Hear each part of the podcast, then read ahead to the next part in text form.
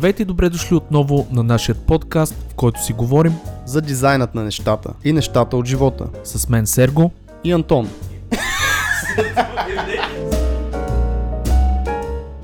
Преди старта на този епизод искам да спомена българската компания, която променя играта в намирането на работа. Career Show е модерна платформа за работа базирана на десетки събития за кариерно и личностно развитие. Кандидатствай за работа с 15-минутни видеоразговори директно с топ IT работодатели, без да пращаш по 100 CV-та на ден. Запазваш времето и ако имате матч, те потвърждават. Защо се включваме точно сега? Защото предстои водещото кариерно събитие за IT професионалисти на 19 и 20 май – Career Show Tech. Там над 60 работодатели ще очакват с нетърпение разговор с някой от вас. Между тях са SMS Bump, Luxoft България, Coderunners, Hitachi, HedgeSurf и много-много други. Ако пък не търсиш нова работа, може да разгледаш семинарната програма на Career Show Tech. Там ще се дискутират интересни теми от света на високите технологии. Изцяло безплатно е и е задължително само да се регистрирате предварително. Повече на Career BG или на линка в описанието. Скъпи слушатели, днешното несигурно време на катаклизми, пандемии и военни обстановки едно е сигурно. Ние сме с вас и няма да спираме да ви радваме с страхотни гости, добри съвети и практики в сферата на дизайна и разбира се извън него. В този епизод сме с един човек, който лично аз много уважавам и като артист, и като дизайнер. Поканили сме Енчо Енчев. Енчо е синьор артист в Ubisoft България, работил за над 11 от най-големите заглавия като Division 1 и 2, Ghost Recon, Assassin's Creed Black Flag и Assassin's Creed Valhalla. Ще разберете и за проекти, които не сте и подозирали, че той може да има участие. Енчо ще ни разкаже за страстта си към дизайна и хубавите барбекюта, за начините да стигнем до топ ниво в индустрията, но най-вече ще ни даде безценни съвети, трупани с години опит. Ще разберете за неговият изключително интересен път от промишлен дизайнер до гейм артист и още много интересни неща. Така че настанявайте се удобно и ни отделете час и половина. С колегите Антони Никола и с госта ни Енчо Енчев ви желаем приятно слушане. Вие сте с дизайнът на нещата и нещата от живота.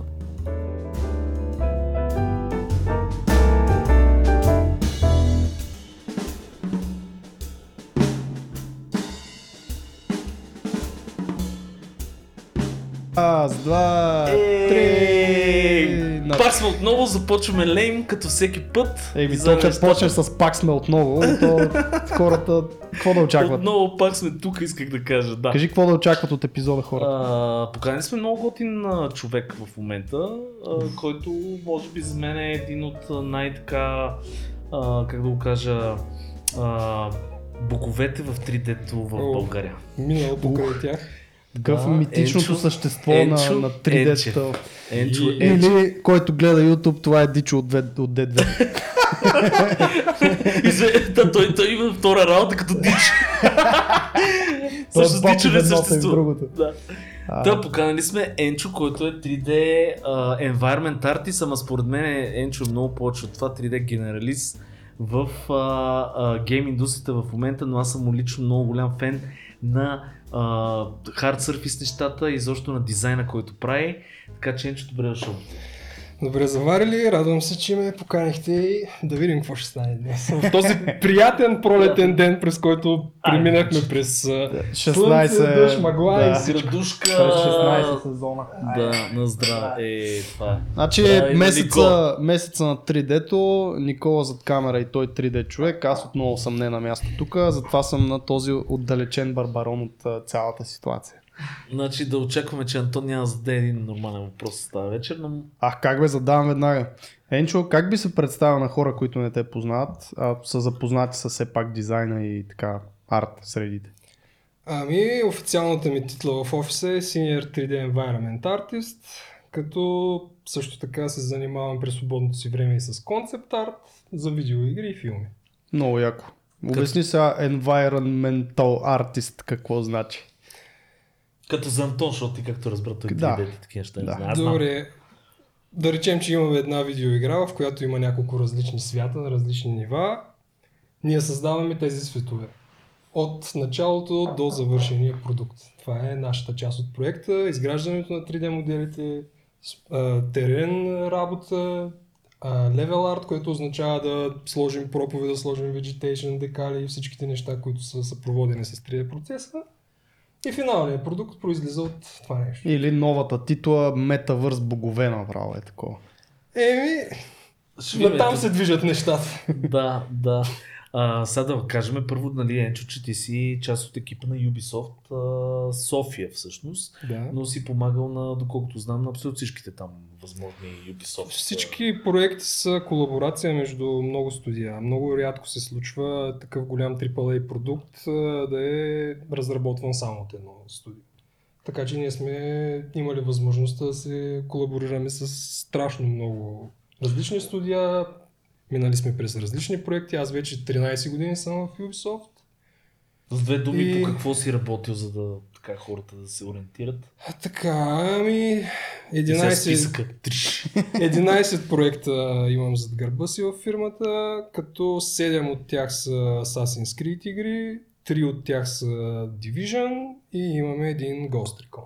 Найс. Като Това е. Valhalla последния, мисля, че ви участвахте много активно. Е, реално погледнато последния ни е Down of Ragnarok, което е DLC-то към Valhalla. Найс, найс.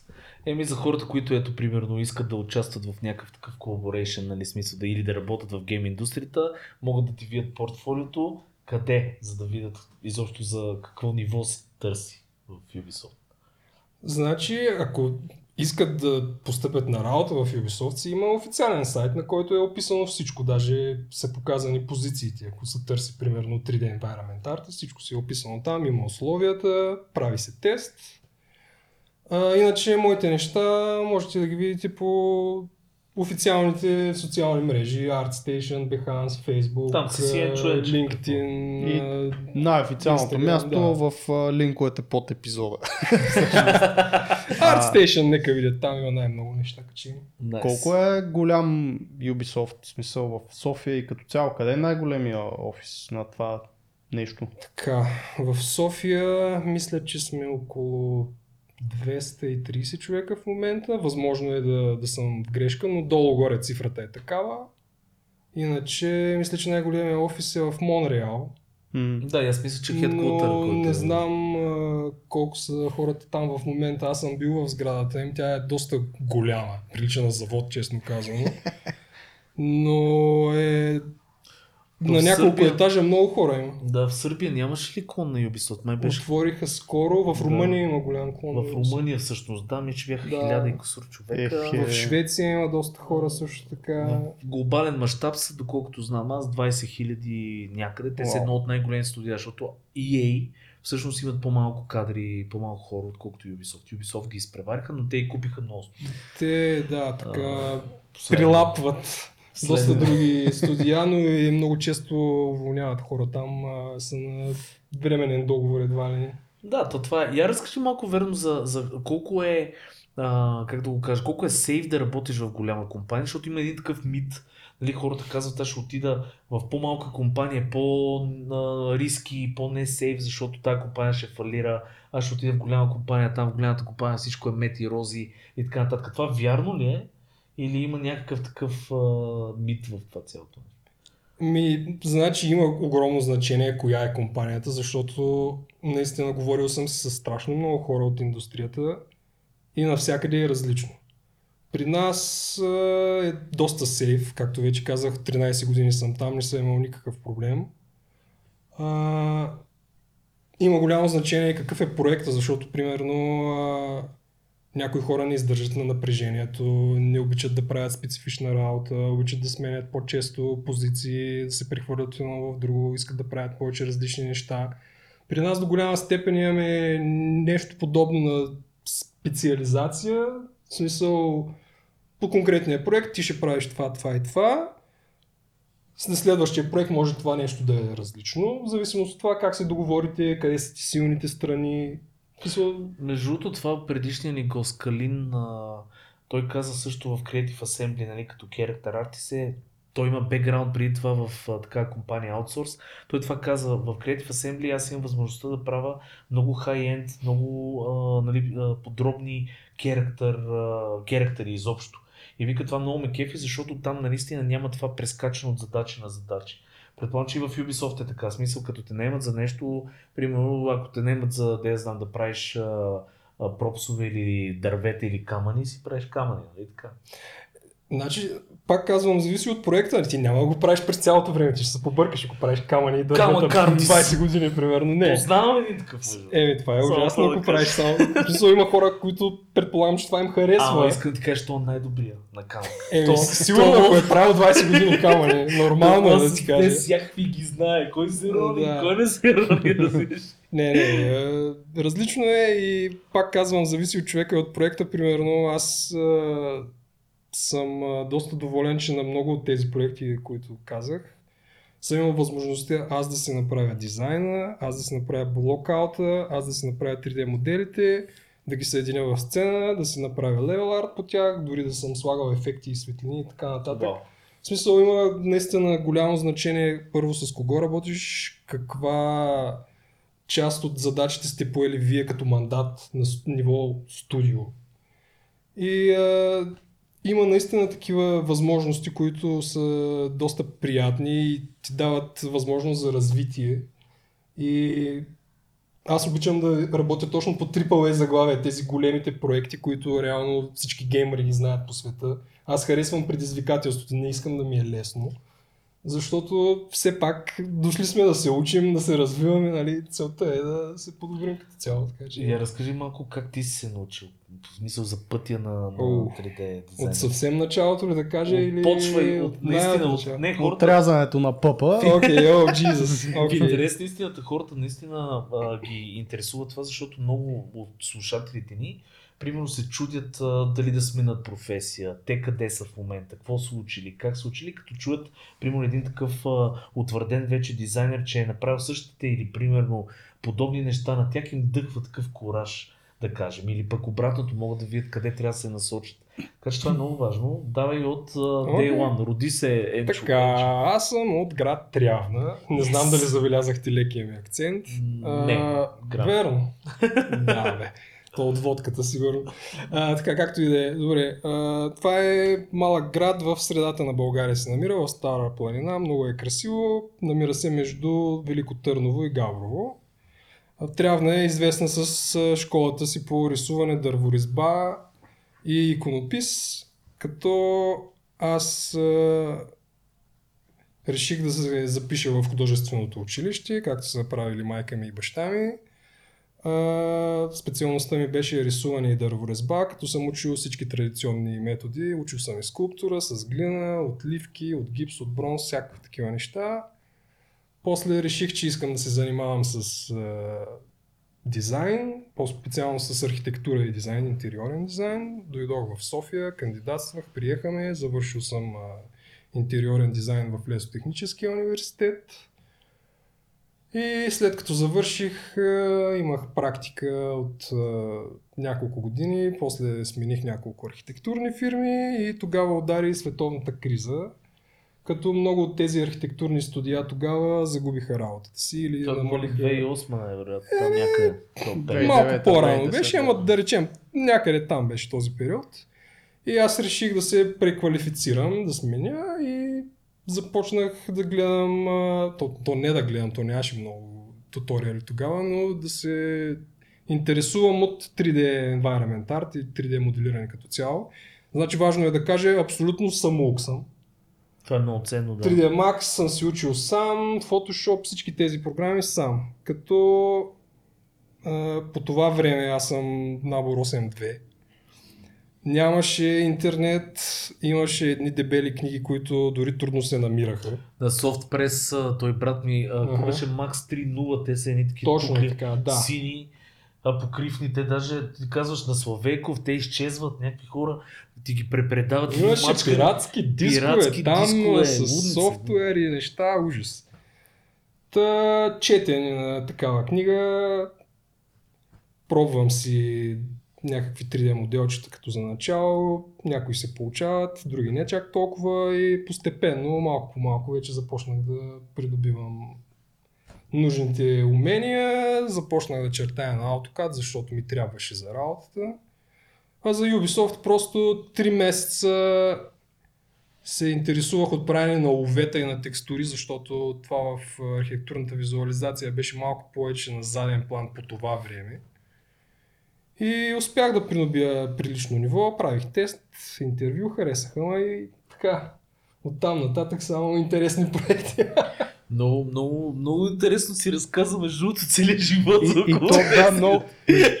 Аз съм впечатлен, защото по принцип, ако дадем такава свобода на, на някой, единия вариант е да го разкажат за или там 30 секунди, абе така, така, онока, или да се започне човек, детската градина, когато Е, бяха еди къде сега не. Не, между другото, наистина, а, Много системно го много, каза. много добре, да. Ценно си го репетирал. Е, Групирано. да, представяш ли?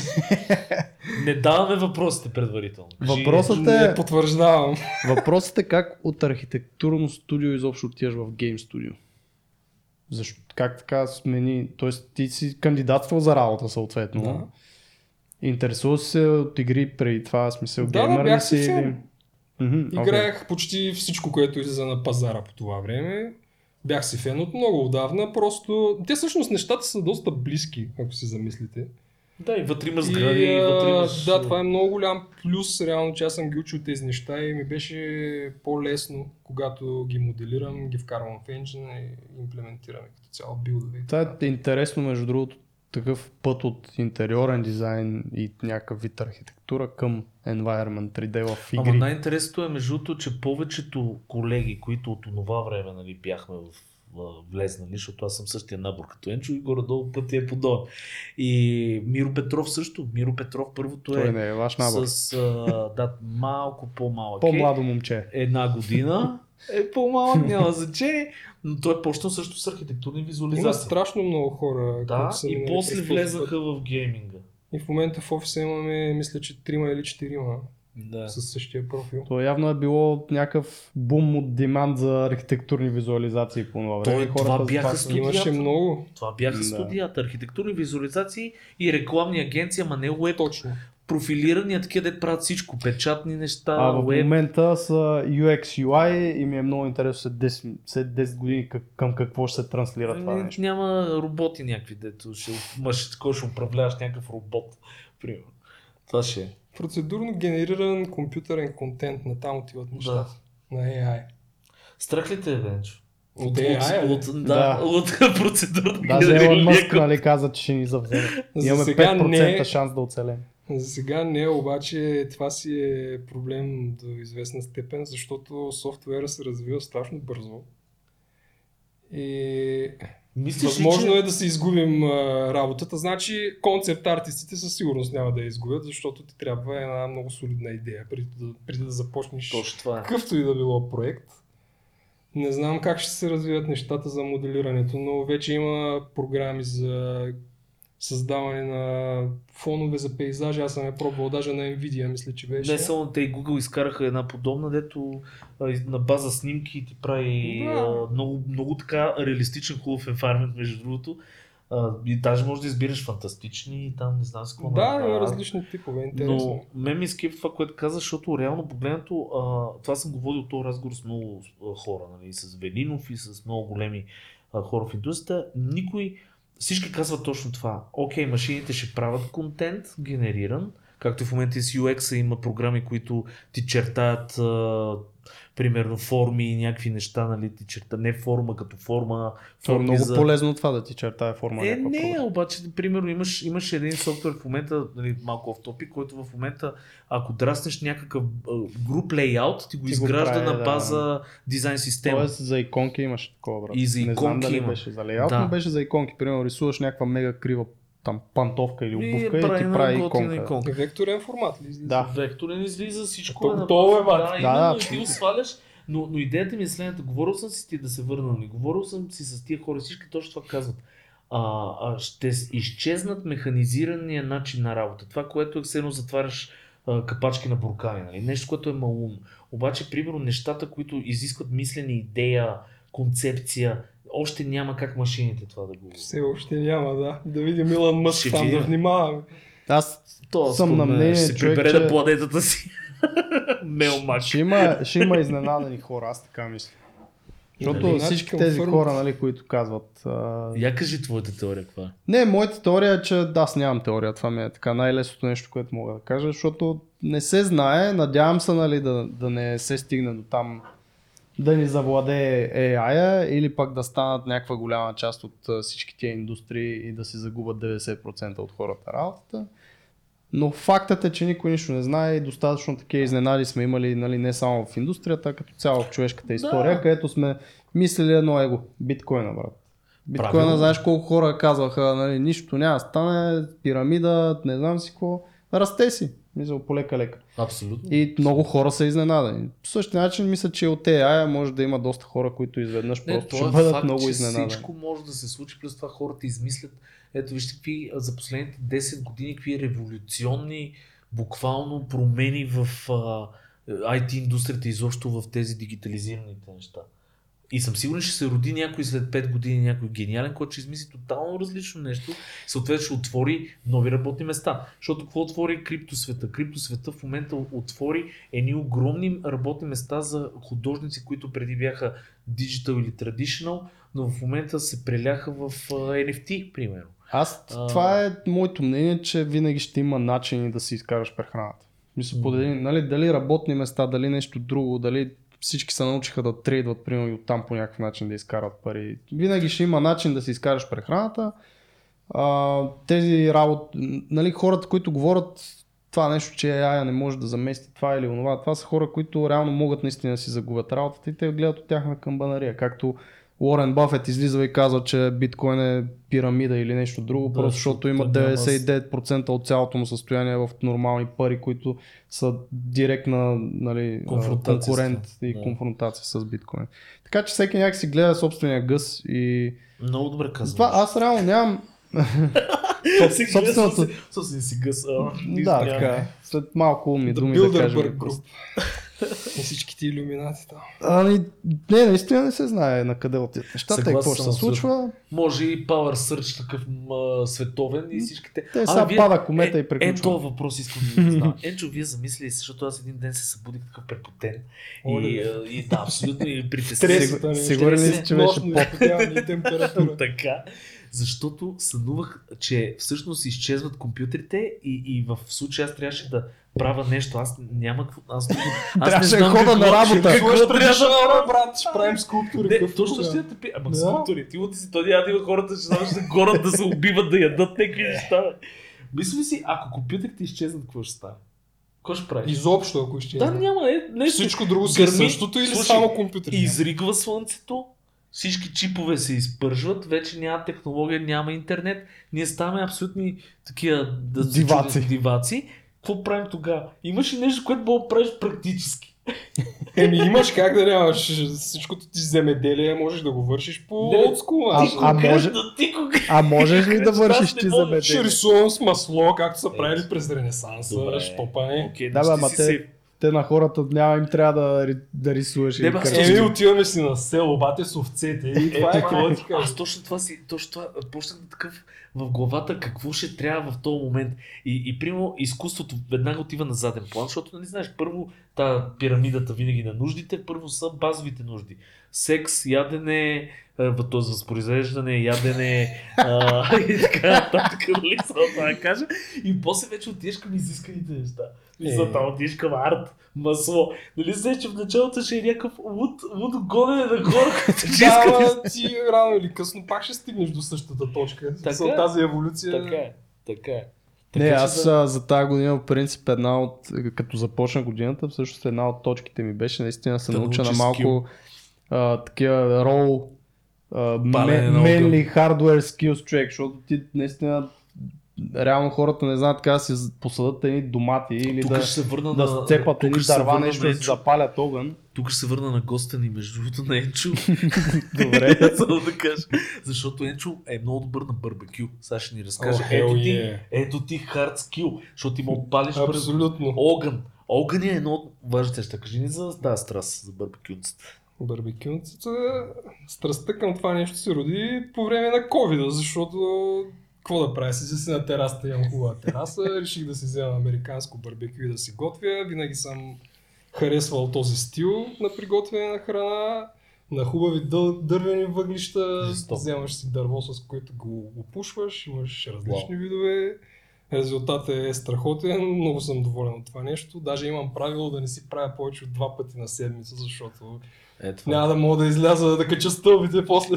Аз, аз те разбирам. Има различни дърва, с които си опушиш. О, Това... Препоръчвам хикория и мискит за свинско. Та мъж ще да кажа, Стоп. гик аутваш ли на тази тема, ама мисля, че... Гледам редници гледам. от Кентъки, туториали как се прави дърпано свинско, брискети и всякакви такива Аз неща. Сосчета правиш ли си такива някакви или... Сосчета, И... повечето от тях имам киселини получавам, така че предпочитам нормален барбекю сос а, да ползвам, но суха марината съм си смесвал сам а, различни Жестоко. комбинации. Да, много е яко. Е, това Да, колко е важно човек да има такива неща, за които гик аутва наистина и влиза в детайли и търси супер Е, нишовите малки нещица. Трябва да имаш а, някакъв ескейпизъм. Не може пред компютъра по цял ден. Аз имам а, правило за тези неща.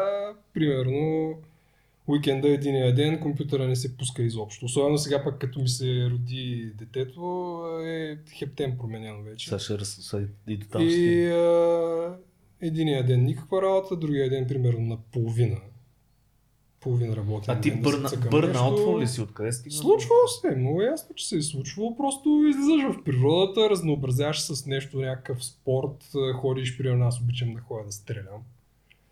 С Мога да... какво, бе? С, с автомати, бе, Е, човек. ето виж, той може. в, Детето ти... а, между другото, съвсем сериозно, в Пазаржик е най-доброто стрелбище в С автомат. България, в което съм ходил. Да, там има няколко вида С карабини. базуки има ли къде се стреля, бе, човек? Не можеш май да с- стреляш на автоматична, на единична стреляш, но има няколко вида доста интересни карабини. Има М4, има Калашник, има Nice. Стрибок, имаш МП9, една камара пистолети, револвери, много е готино. Жестоко. Проблема е, че не мога да... Под 100 лева не мога да падна, като отида там. Е, аз като те слушам, между другото, ти си се родил за Америка, бе, човек. Мислил ли си, е това е следващия въпрос, какво мислиш за емигрирането, за ходенето да се работи навънка, а, при сайти сега с тия дистанционните неща в момента, нали? Не. Ама мислиш ли си верно да ходиш щатите, защото гледай сега, там имаш оръжие, барбекюта, гейм компании. Не, наистина всичките неща, които той ги харесва, за мен е първото нещо, което ми излиза в главата е Америка. Така. Имал съм страшно много предложения за много места. За Америка точно, ако трябва да съм искрен, не, не съм си мислил. Там е... Имам познати, които са ходили, които живеят там. Средно положение няма. Или супер много им харесва, Или, или изобщо тотално това нещо не е за тях. Не могат да свикнат на начина им живот, защото е много различно. Там а, всички са на кредит. Социалните им осигуровки са малко кофти направени. Здравеопазването им е ужасно, ако трябва сам, ти там сам си плащаш всичко. О, да, ако трябва, не дай се Боже, И, влезе в а, болница край. Там е много силен комерс, те още от малки ги облъчват. Там е консюмър. Консюмър трябва да купуваш, да купуваш. Вземаш го, след два месеца го продаваш, вземаш си друго. Много е а, странен начин на живот. Храната им е, имам чувство, че там а, се дебеле от в хляба имат хормони. Едва ли не. И ако искаш за- да се Е, храниш... хормон за дебелеене конкретно. Абсолютно. И ако искаш така. да живееш, да се храниш здравословно, ти излиза три пъти по-скъпо, примерно. Особено хората от LA там, нали, пък те прекаляват. Там ги Веган Което всъщност ние го ядем и нормалните Да. неща, които ядем ние, А, там са безумно скъпи. Да. Абсолютно. Ма при нас Монсанто, примерно, са забранени в Европа, човек, в Генно Штатите. модифицираните, Там е, да, така е. те са Да. официалния а, такъв спонсор на, на американската Абсолютно. храна. Иначе страшно много обичам да пътувам и бих отишъл някъде в Европа, особено в а, Италия, в Тоскана някъде или в Южна Франция. Там бих се пренесъл, но просто там примерно няма толкова много гейм студия и филм студия, които биха паснали на моя профил. Точно така. Се получавам оферти от Англия, от скандинавското Там, къде страни, вали, е студено. от Германия, Холандия, където е мъгля, мъгливо и е равно, няма планини Там има разходка. други хубости. Има други хубости, ама колко време, колко време ти трябва да ти писне този ляк. Все едно да отидеш в Малта, Ходихме в Малта, е, човек, аз за една седмица, то ми писна, аз ходих навсякъде. Е, ние май бяхме даже заедно с Е, тебе. бяхме Не заедно, да. То е едно, да, то първо, че е много То е малък камън до камън. Абсолютно. Освен това, то е много малко това, в смисъл, като самото, нали. А, а, а, като напечеше този камък човек, какво беше? Леле, леле. Страшно голяма влажност и примерно аз изпрах някакви дрехи, те не могат да изсъхнат. Те не, да, то, Той е в то Штатите, аз като бях човек на East Coast, реално е същото нещо. И в Тайланд е същото. В смисъл, да, това сложността, между другото, за българи, особено като го усетят. Много е трудно. Много е. Не можеш да го обясниш това на някакви хора. В смисъл, докато не го усетят, какво представлява. В Дубай ходих преди няколко години, там имаше една градина с страшно много растения. То е някаква нечовешка влага и примерно е 40 градуса. Нещо так да припадна, заклевам се. Толкова лошо не съм се чувствал, никога изпих сигурно 3 литра вода там в този парк. Да, да. Аз преди три седмици бях там, много е яко, обаче от сега до септември просто не се живее. В смисъл има хора, които си живеят там, обаче аз не го Е, не, препоръчвам. до май месец е сравнително окей, после става много Ми, горещо. края на април, там средата на май вече почва наистина да, да не се живее и трябва да се седиш на климатици. Ние бяхме точно на Рамадан и тогава има много добри оферти. Между другото всички магазини пускат реални намаления, а не като нашите тук. Да. Дигнат с 30% И преди после, намалението и после е минус 20. Тоест те пак са на Той имаше 10% мемета бе отгоре. хора за тия неща с ни. Холд, холд, такова да чакаш. Той, той, пример е бил еди колко си накрая го купуваш същите цена и всички са супер щастливи. на Саут Парк епизода гледал ли си го за Не. пазаруването в мола? Е скандал. Оф, това от кога не съм го гледал, трябва, трябва да Е, започна имаше пак. нов сезон. Да, Сега наскоро. 6 серии само. То, това е якото на Саут Парк, че аз не знам вече колко 50 сезона станаха сигурно и са супер актуални, защото постоянно излизат. Нали. Сега, примерно за а, украинската там война сигурно има 100% някакъв епизод или нещо. Имаше, да.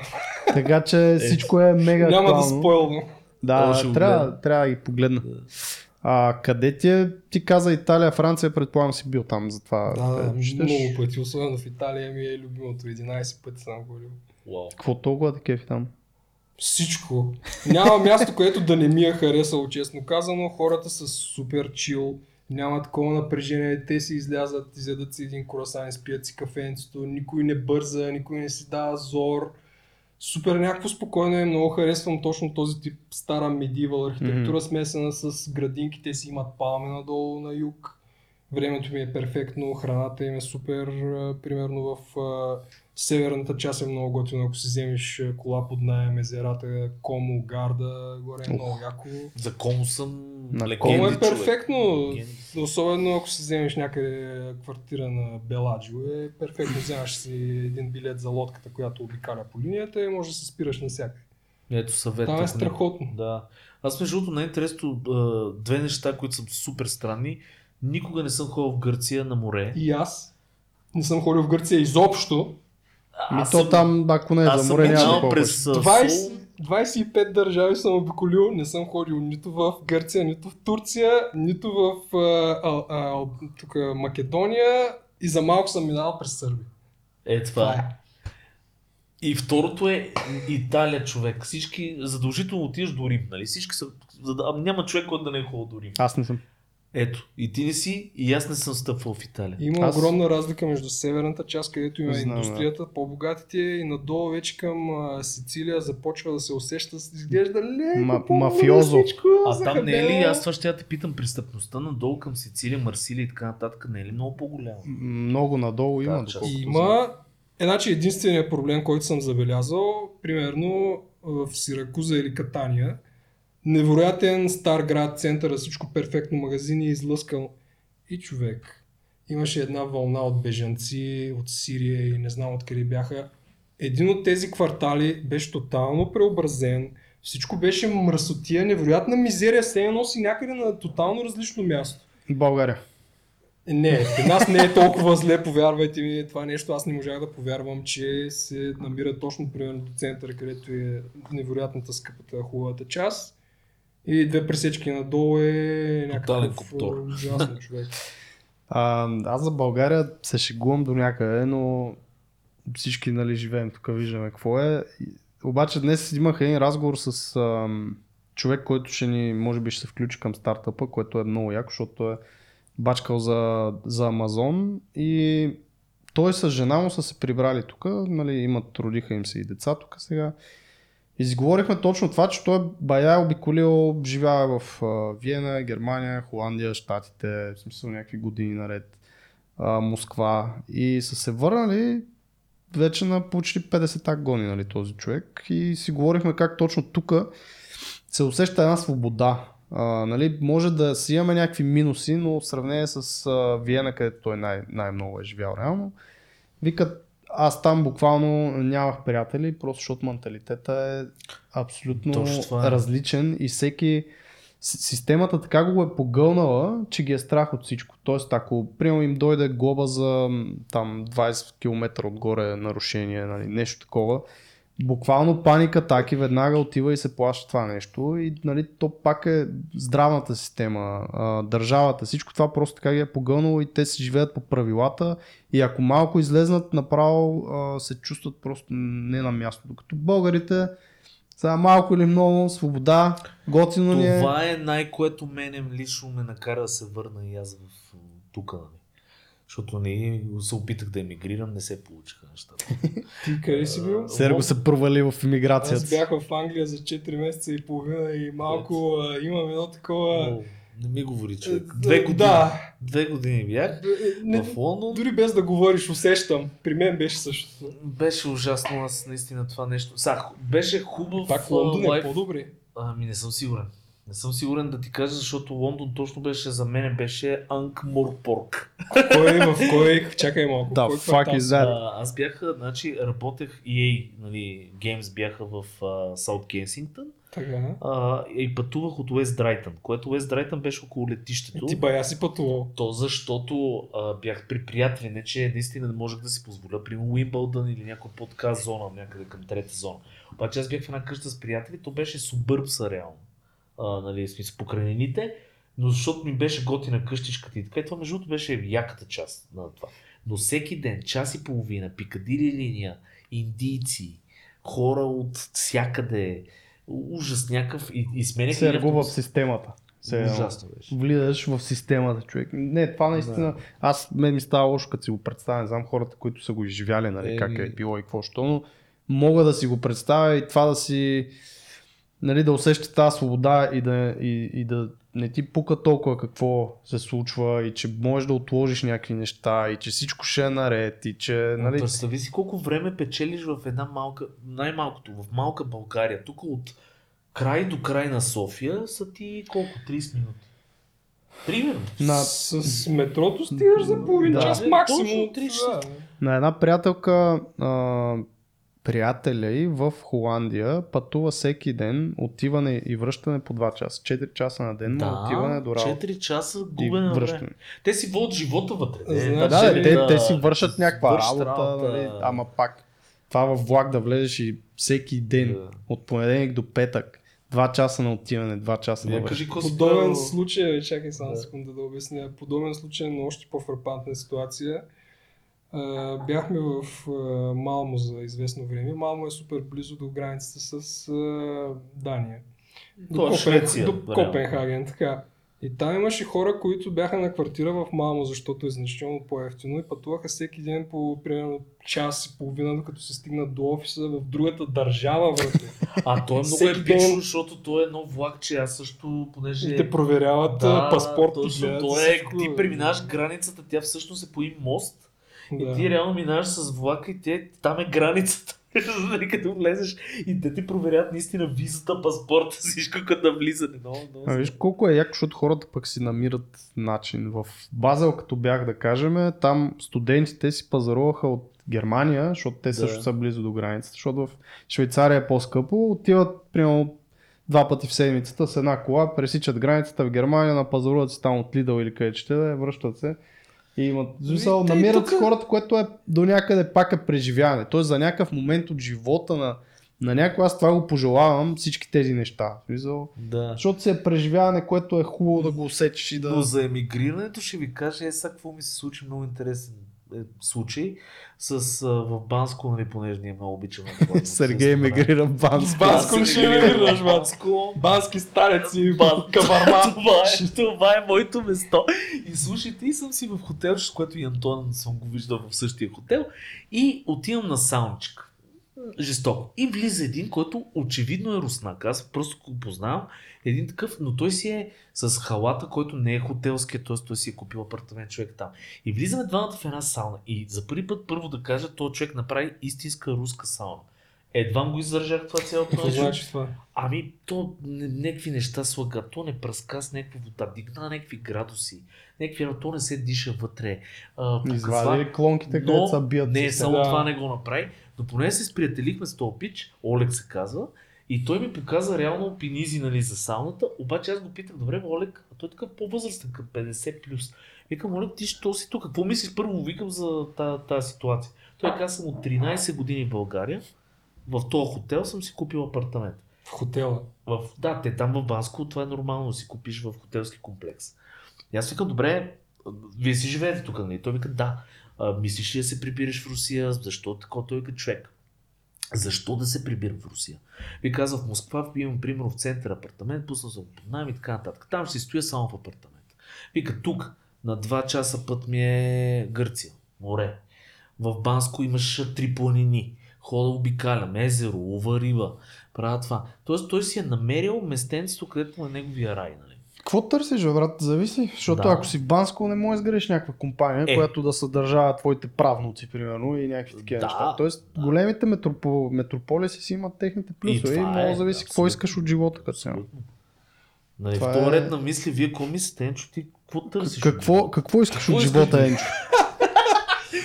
Прискача и такива Щастие, любов и здраве за мен и семейството и приятелите. ай, Е, на здраве. Е, Малко. това е. Е, това е да стане. Ай, Кола да. е зад камера. Значи пожелаваме го на всички това нещо. Здраве, щастие и любов в Обаче всичките семейства. прескачаме от такива супер и изведнъж екзистенциален въпрос. Да. Какво искаш да направиш? Е, не може да не си. Разнообразно е. не, не може да не си размишлявал на този Задаваме ти го, защото ти си човек на живота. Аз те виждам барбекюта, тако. Това ли е? Пееш песни Да, бил съм в а, група, между другото, съвсем сериозно. в D2. Не, в доста по-лошия вариант на D2. Бяхме Са- първата дедкор група в България. Какво е? група. Дедкор. Обясни Това какво- е една аз много между- интересна свинщина. Аз да. между другото още ще кажа, аз, аз не съм наясно съвсем с стила. Какво е детко? Първо. Значи това е комбинация между metalcore и Така. death metal. Това е изключително окей, съм модерен много стил. Твърдо, да. Да, и примерно първата група, може би, която е официално с а, този лейбъл Deadcore, може би а, Suicide Silence. А, Звучи приятно. да, Ocean Perish, Whitechapel, Вашата Carnifex и тези. Нашата беше Avril in Blood. Какъв, Alright. какъв блъд? Кървавия април. Ага. Общо взето, та... посвирихме доста, беше изключително Добре, интересно и забавно. месец. Това е точно едно от нещата, които ти помагат да се откъснеш от работата от компютъра, да се релаксираш, да си изне... излееш цялата негативна енергия. Примерно сме имали репетиции по 2-3 пъти на седмица. Вау. Това Аз И, винаги съм се чудил къде, има- къде репетират такива хора. Има си студия, които са си... Наемаш си ги Ага. час, вътре си има техника, но примерно ние си имахме наше оборудване, си го носихме просто. Защото И- път, иначе колко пъти ще викат съседите, примерно някакви полиции. О? Не, не, не, не, те са на отделено място, има си изолация, не се, не се Това му обяснях точно, нали? Аз се опитах да свира на едни барабани дъргомани и те са, не се шегувам с подписка с полиция. Естествено. Дойдоха като аз, между другото, спазвах часовете. Аз спазвах часовете, които са, нали, защото аз живеех там в блок.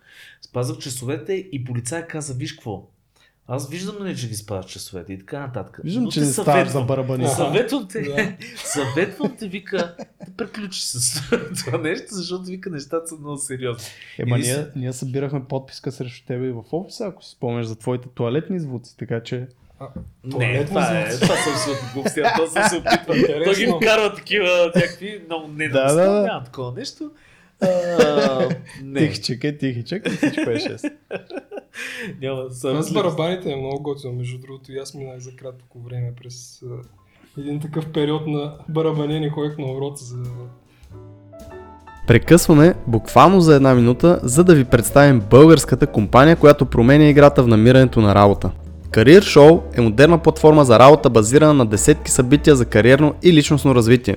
Кандидатствай за работа с 15-минутни видеоразговори директно с топ IT работодатели, без да пращаш по 100 CV-та на ден. Запазваш времето и ако имате матч, те потвърждават. Защо се включваме точно сега? Защото предстои водещото кариерно събитие за IT професионалисти на 19 и 20 май – Career Show Tech. Там над 60 работодатели ще очакват с нетърпение разговор с някой от вас. Между тях са SMS Bump, Luxoft България, Coderunners, Hitachi, HedgeSurf и много много други. Ако пък не търсиш нова работа, може да разгледаш семинарната програма на Career Show Tech. Там ще се дискутират интересни теми от света на високите технологии. Изцяло безплатно е и е задължително само да се регистрирате предварително. Повече на Career Show BG или на линка в описанието.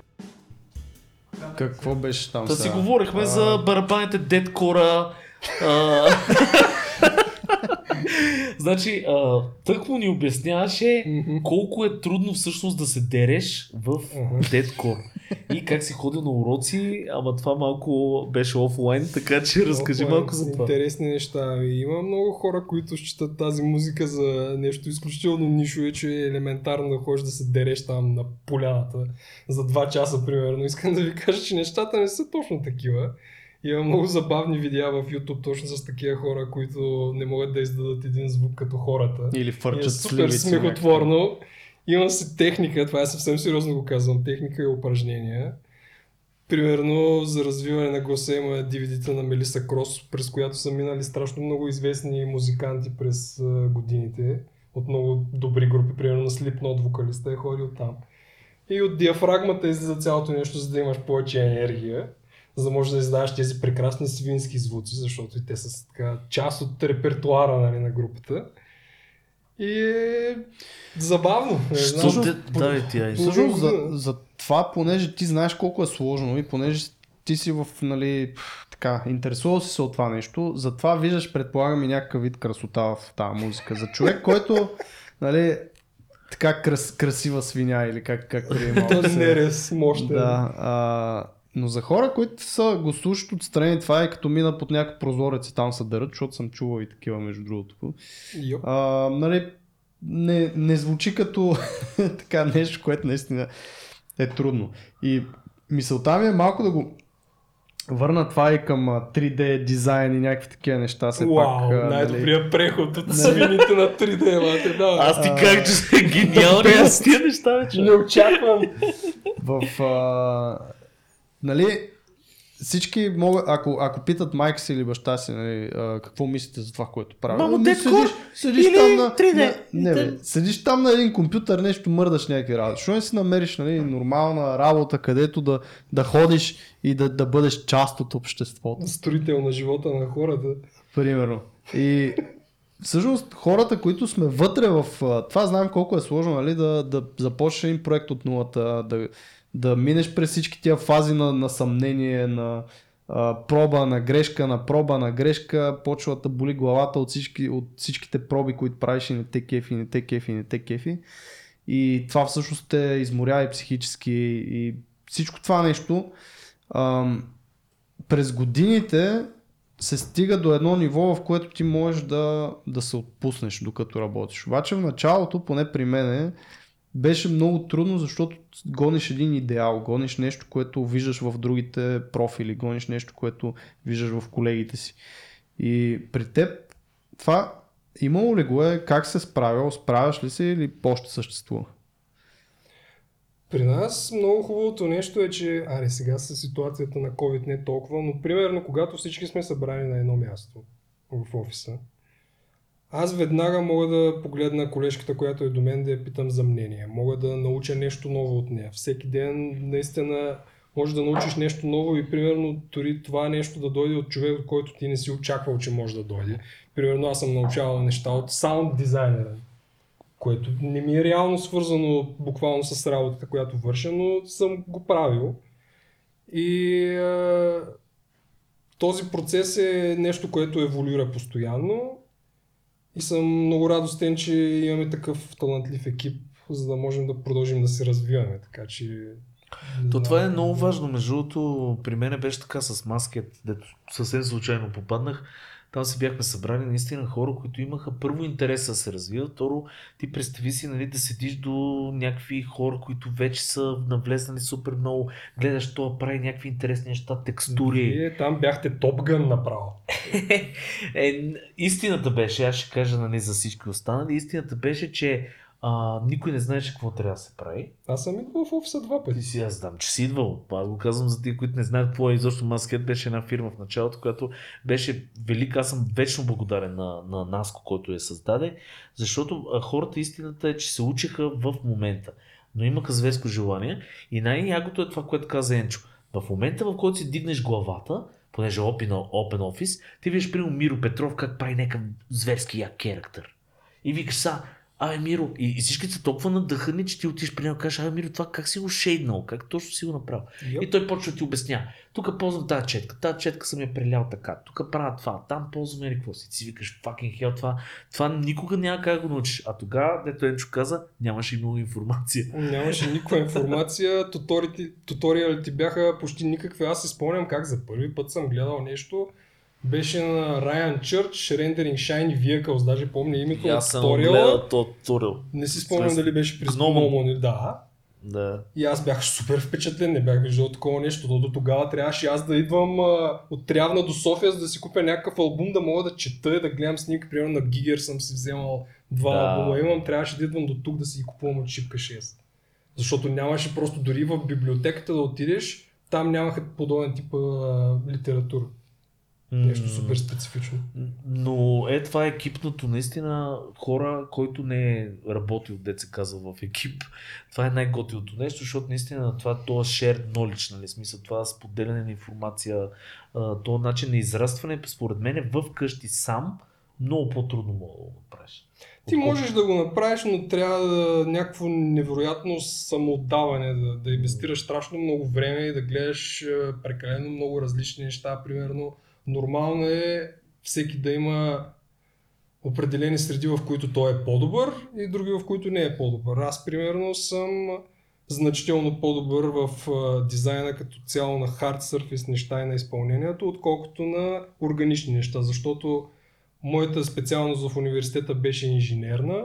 Аз намирам в машините логика, защото там има ергономика, там има аеродинамика и всякакви такива неща. Докато в природата там можеш да имаш абсолютно причудливи форми, които на пръв поглед да нямат никаква логика, братле. И за мен машините са лесни, но когато трябва да правя нещо органично и на ZBrush, аз се справям значително по-трудно ми е като цяло този процес. Абсолютно нормално. Кога го разбра това нещо? Ами, доста рано в работата си на Ubisoft, може би в третия или четвъртия проект, в който трябваше да се правят повече органични неща. Аз бях свикнал да работя с терен едитора на енджина, ни нямаше никакъв проблем, но примерно някакви асети, които бяха по по-органични, с Дървета, по-причудливи. някакви такива работи. просто си усетих, че не ми идва отвътре, затруднявам се. Аз мога да го изпълня, защото примерно имам референция и виждам какво трябва да направя, но ако през свободното си време трябва да създам нещо подобно, аз ще имам затруднения в тази среда. И примерно нещата, които ме интересуват от гледна точка на технологии, на хард сервис, на всякакви подобни машинарии, аз постоянно гледам видеа и технически подкасти в YouTube, защото това нещо ми е интересно. И примерно, докато си моделирам или си правя някакъв таск на работа, на втория ми монитор винаги почти е пуснат някакъв документален филм или нещо за технологии, за развитие. Обичам да си мултитасквам и да уча нещо, докато си работя, примерно. Това не разсейва. Както някаква- повечето хора, които слушат подкаста. Йоп. Защото повечето хора също слушат подкаста или докато тренират, или докато работят, или докато са в градски транспорт. Мисля, че това беше като правихме една анкета. Да. Основните места. А, много хубаво нещо каза хората, които се чудят към какво имат повече афинитет. Това, което, каквито видеа наистина в YouTube си пускате, това може да е една така а, насочваща за, за всеки. Защото, нали, ако не седнеш да го помислиш, може и да не си сигурен в какво точно си добър или в какво не. Ако не дойде някой и да ти каже, абе, пич, тук това ти се получава повече, онова не толкова. Трябва да анализирате сами себе си. Има сесии, които са онлайн, някои от тях са платени, като това са ревю сесии. Вие си плащате някой професионалист от индустрията той ви дава градивна критика, къде трябва да си подобрите, къде трябва да бутате. И реално това е изключително полезно нещо, което го нямаше преди. О, да. И примерно, когато не имаме хора на работа, получавали сме изключително разнообразни портфолиа. Обаче има огромна разлика между това дали ти вече си в индустрията имаш опит, как ти изглежда портфолиото и как ти е портфолиото преди да влезеш в индустрията, какво трябва да направиш. Защото, примерно, основното правило е ти трябва да имаш неща в портфолиото си, такива неща, каквито ти искаш да работиш. А не да е някаква манджа с грозди. Примерно човека има три керактера, едно нарисувано от 2D, ама картун стайл, архитектурна визуализация и самолет. В смисъл, това не ми дава никаква информация този човек какви са му интересите, къде иска да се развива. Така че ако искате да правите hard surface, сложете си пет от най-добрите ви неща в това портфолио, те да са сложени някъде по средата, защото хората гледат в средата на екрана най-често. Ето между другото, виж това, това колко добър съвет е. То е елементарно, човек. В смисъл, Да. трябва да, да, да се мисли за тези неща, защото, примерно, когато ти вече си в индустрията, прави каквото си искаш, поствай си експериментите. Някои хора ще ги харесат, други ще нямат толкова да, да си допаднат. Нали, може да изгубиш някакви фаловери, но това няма значение, защото не дейте да правите арт заради някакви си лайкове там. Гледайте да, да правите неща, които харесват на вас и ако това нещо вие имате страст за него, хората ще започнат да ви търсят за подобни поръчки. Аз съм имал невероятни предложения за работа и съм работил по страхотни проекти, които са имали примерно 10 лайка, някакъв пълен смях, разбираш ли. Обаче хората ги забелязват, когато О, да. нещо е правилно с желание. Сега аз като си посна нещата от Assassin's Creed, хората веднага виждат Assassin's Creed и автоматично това нещо има някаква база от лайкове, която си идва от самото заглавие. Обаче, примерно, когато пусна някаква машина и дизайн, който е изцяло мой, аз съм си го мислил, гледал съм си, правил съм си ресърч по темата и изведнъж лайковете са едва ли не повече, защото си личи, когато ти през свободното си време се опитваш да се развиваш в нещо, което най-много ти харесва. Примерно, аз съм супер голям фен на sci-fi, на супер модерни неща, модерен дизайн. Но ако погледнете нещата ми, които правя аз в Ubisoft, те са коренно различни. И това нещо е умишлено до много голяма степен. Аз искам да изляза отвън зоната си на комфорт.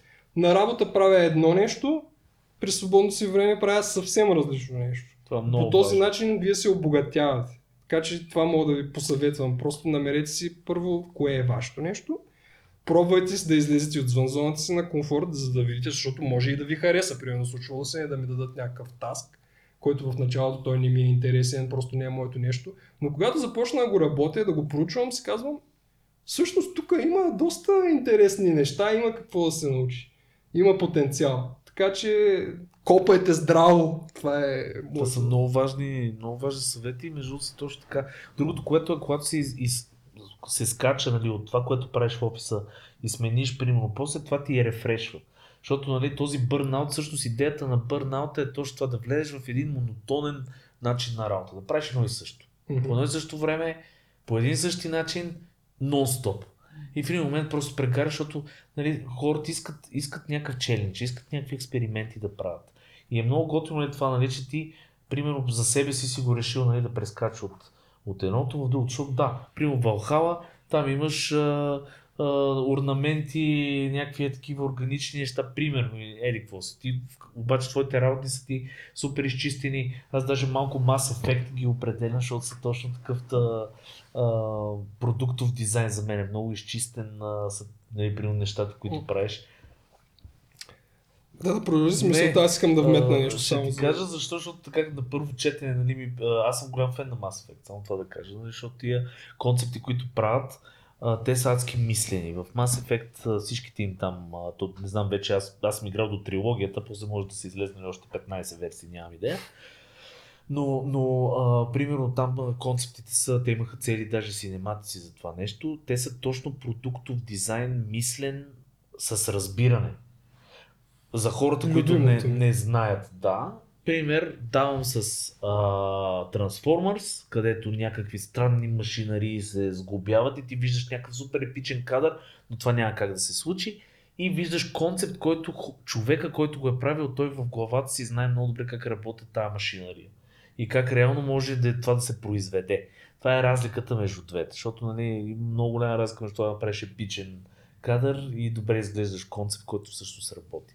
Iron Man е пример. В началото, между другото, Iron Man, ако си спомняте първите филми, бяха много добре направени, обувката се отваря, виждаш как машинката штрака, закача се за някаква кукичка, оттам отваря лошче, прави нещо. И после се почна, он взе едно пръстенче, което си го лепна ето тук Точно и то се наноботи, някакви неща нещо се случи, като няма как, как да стане. Тук искам да вметна също нещо и да ви дам още една препоръка. Примерно, ако наистина Hard Surface дизайна и като цяло машините е нещо, което ви привлича, опитайте се да вникнете и да видите чертежи реално как това нещо работи. Примерно, има страшно много видеа в YouTube, което, които показват този начин на работа, защо тези елементи са поставени по такъв начин, как те си взаимодействат. Опитайте се да направите един технически брейкдаун и примерно по Star Wars филмите има албуми, в които са показани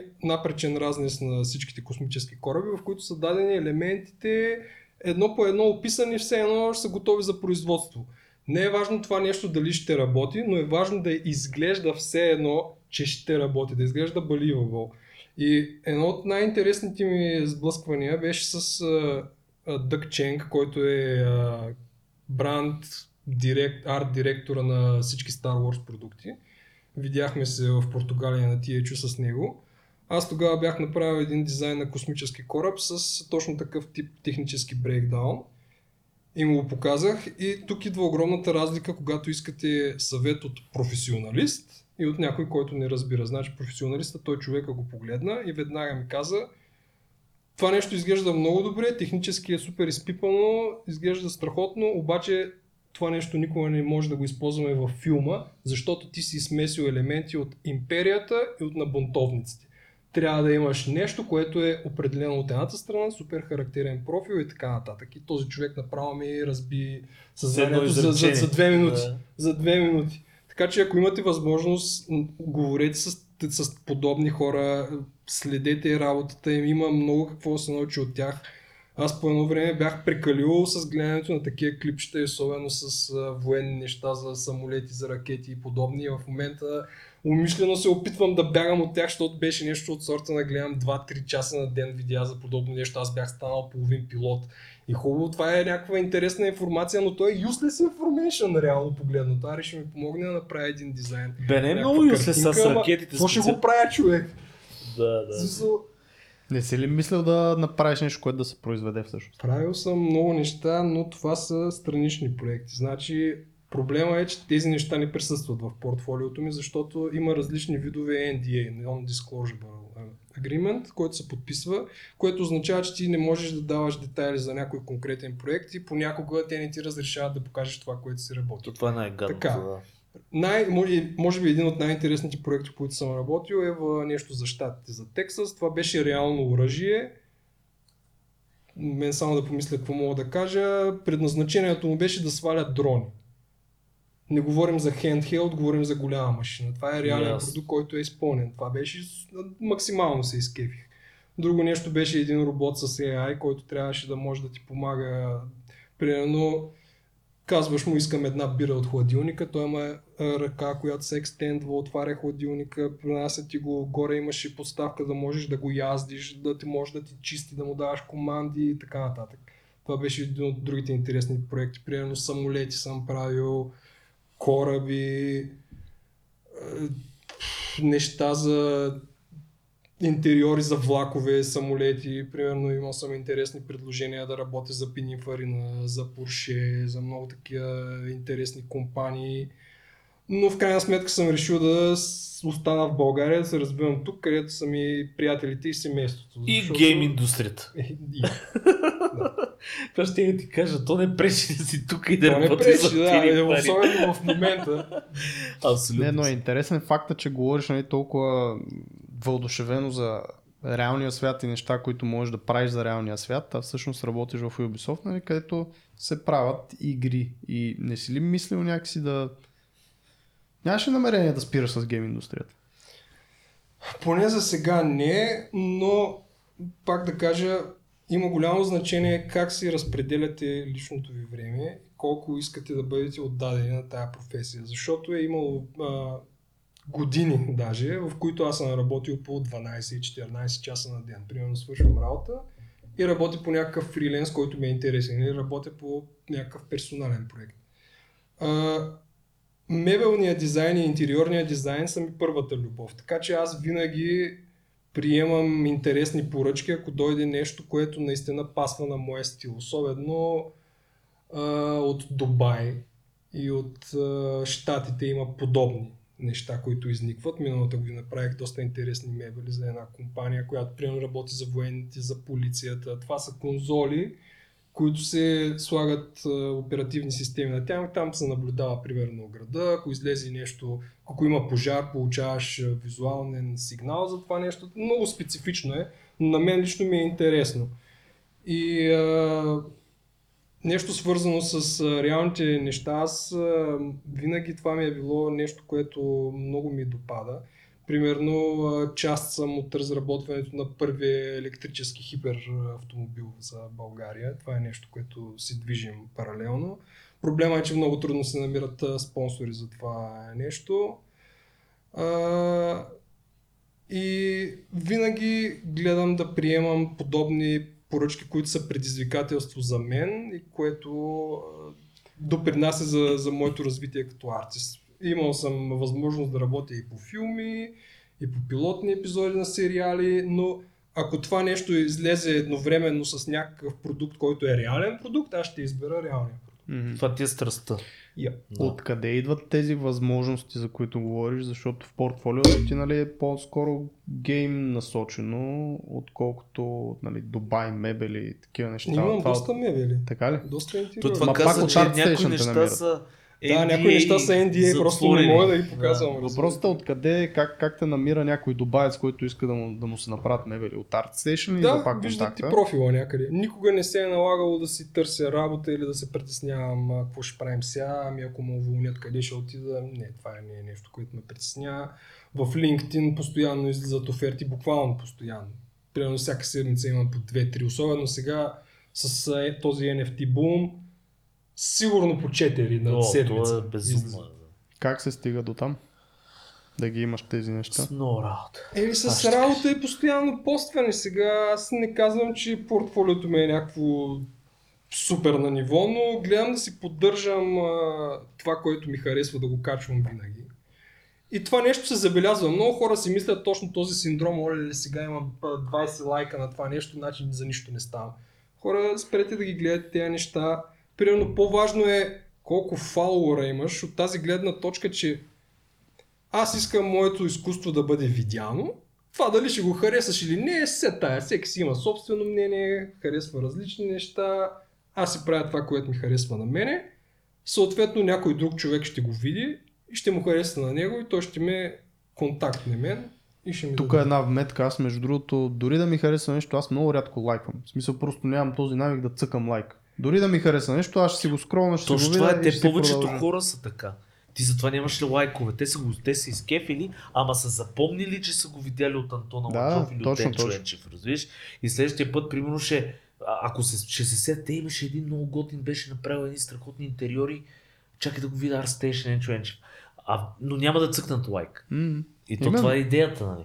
Идеята е а, просто колкото можеш да стигнеш до повече, пък то там си идват нещата. Да не говорим, че вие знаете, в нашата индустрия много целенасочено се търси. Ето ти го каза, аз имам да правя конзола за не знам си какво си. Веднага ще почна да търся хора, които правят подобни неща, или дизайна им е подобен, или отиват това направление. И в един прекрасен момент, Антон тук помага много Техниката добре е на важно, те- те- важно техниката, да. И в един прекрасен момент изплуваш ти. Нали? Изплуват още двама-трима, те си виждат портфолията. Тоест, консистентното пускане, според мен, и апдейтване на портфолио за лайкове не е правилното нещо, а, а може би правилното е да се билдва хубаво портфолио, което дори по-бавно да се пускат неща, то да, то да седи така, като влезеш вътре в този профил и ти да се е така се плеш по чото и кажеш, то задължително не имам. Важното Ама е да с- си експериментирате, пускайте различни неща. Примерно аз така се следя в Инстаграм, е много показателно. Аз от около половин година имам там профил. И така много лесно виждаш какви неща се харесват. Обаче аз примерно никога не съм следял някакви трендове. И тук е важно да отбележа, ако търсите конкретен контент, къде да го търсите. Забелязал съм, че в Behance се набляга много повече на дизайна като цяло. Там има много продуктов дизайн, Точно. архитектура, интериорен дизайн, UI, UX, всякакви подобни неща. В ArtStation много е наблегнато на концепт арт. И илюстрации. Много високо, точно така. Иллюстрации и character дизайн, това е нещо, което се цени най-много. Примерно в ArtStation, ако пуснеш някаква архитектурна визуализация, това е все едно нищо не си направил. Освен ако не е някакъв изключително интересен дизайн като цяло. И примерно, затова препоръчвам на хората, поствайте и на двете места. Ще бъдете изненадани от предложенията, които биха дошли към вас, ако е, естествено, ако влагате усилия и желание и страст в цялото нещо. А И колко е постоянство. Абсолютно. А колко е важно да си проактивен ти, т.е. ти да, да, да правиш неща, за да можеш да си докараш на масата, при поръчка или нещо такова, или пък, дето каза ти обратното, да не си много проактивен, да си, цъкаш там нещата. Кое от двете, а, примерно, колко е важно пък в днешно време да си показваш нещата и те- това малко да кажеш. Аз постоянно поствам неща. Примерно, никога не съм имал периоди, в които не съм правил нещо. Какво ще рече постоянно? Добре, да речем, в месеца аз ще пусна Поне едно. три, три лични проекта, със сигурност. Това е почти задължително. Няма период, в който аз да не съм го правил. Защото, както казах, първо искам да имам разнообразие. Това, което правя в офиса, е тотално различно от това, което правя през личното си време.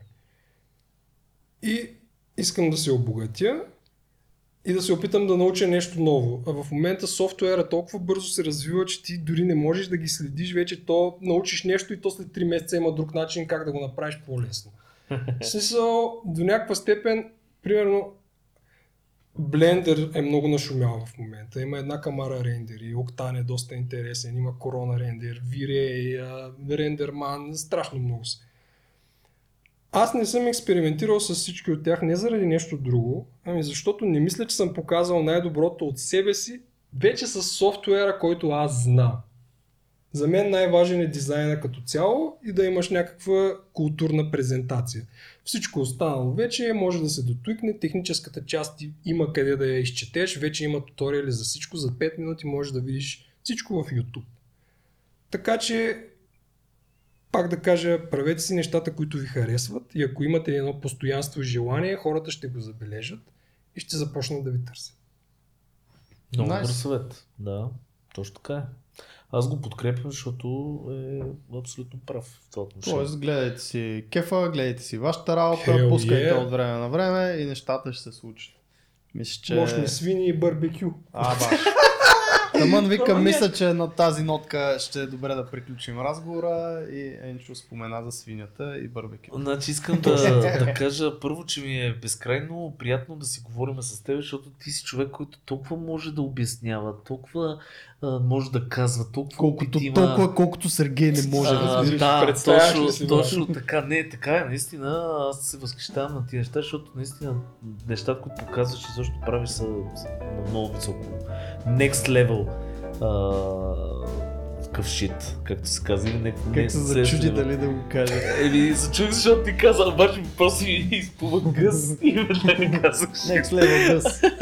А, идеята ми е такава, Енчо, ние мога да правим 100 епизода. Беше ми адски драго, хора, вижте какво прави този човек, защото нещата са наистина на извънземно ниво и следвайте ти съвети. Той е малко скромен, аз го казвам. Следвайте ти съвети, защото това си е пътя. Нали? Са едни и същи неща. Мисля, че това е формула, ако можем да го наречем. Така което е. го сега го Да. А, линкове за всичко, което той прави, ще намерите в а, описанието на епизода. Може да видите и картинки на, така, на страничката с епизода. А, така че да, съветвам ви да проверите и благодаря, че дойде. Радвам се, че се видяхме и че си поговорихме тук за интересни теми. И Ще направим и следващ епизод според мен, защото има много неща да си кажем и чакаме барбекю поне аз. Добре. Ще измислим нещо, няма проблем. Или у вас, или у нас, ти имаш повече Мегдан, повече пространство. Правим го, правим го. Само си избери какво искаш. Плешка. Мали, там ще е сложно, с какво ще го опушваме, какво ще го Всичко имам, няма проблем. Ще ти кажа магазина даже. Да си вземеш идеал. дъски. Хора, гледайте дизайна на нещата, нов контент, постоянно ще излизат много готини според мен епизоди, а, надяваме се, Антон ме погледа такъв. Yeah. Да. А, и благодариме на нашият а, човек зад кадър, който Никола, който благодарение на него тия неща така изглеждат по този начин. Good stuff. Добре. Ами, това е. Приключваме. Чао! Чао. Айде.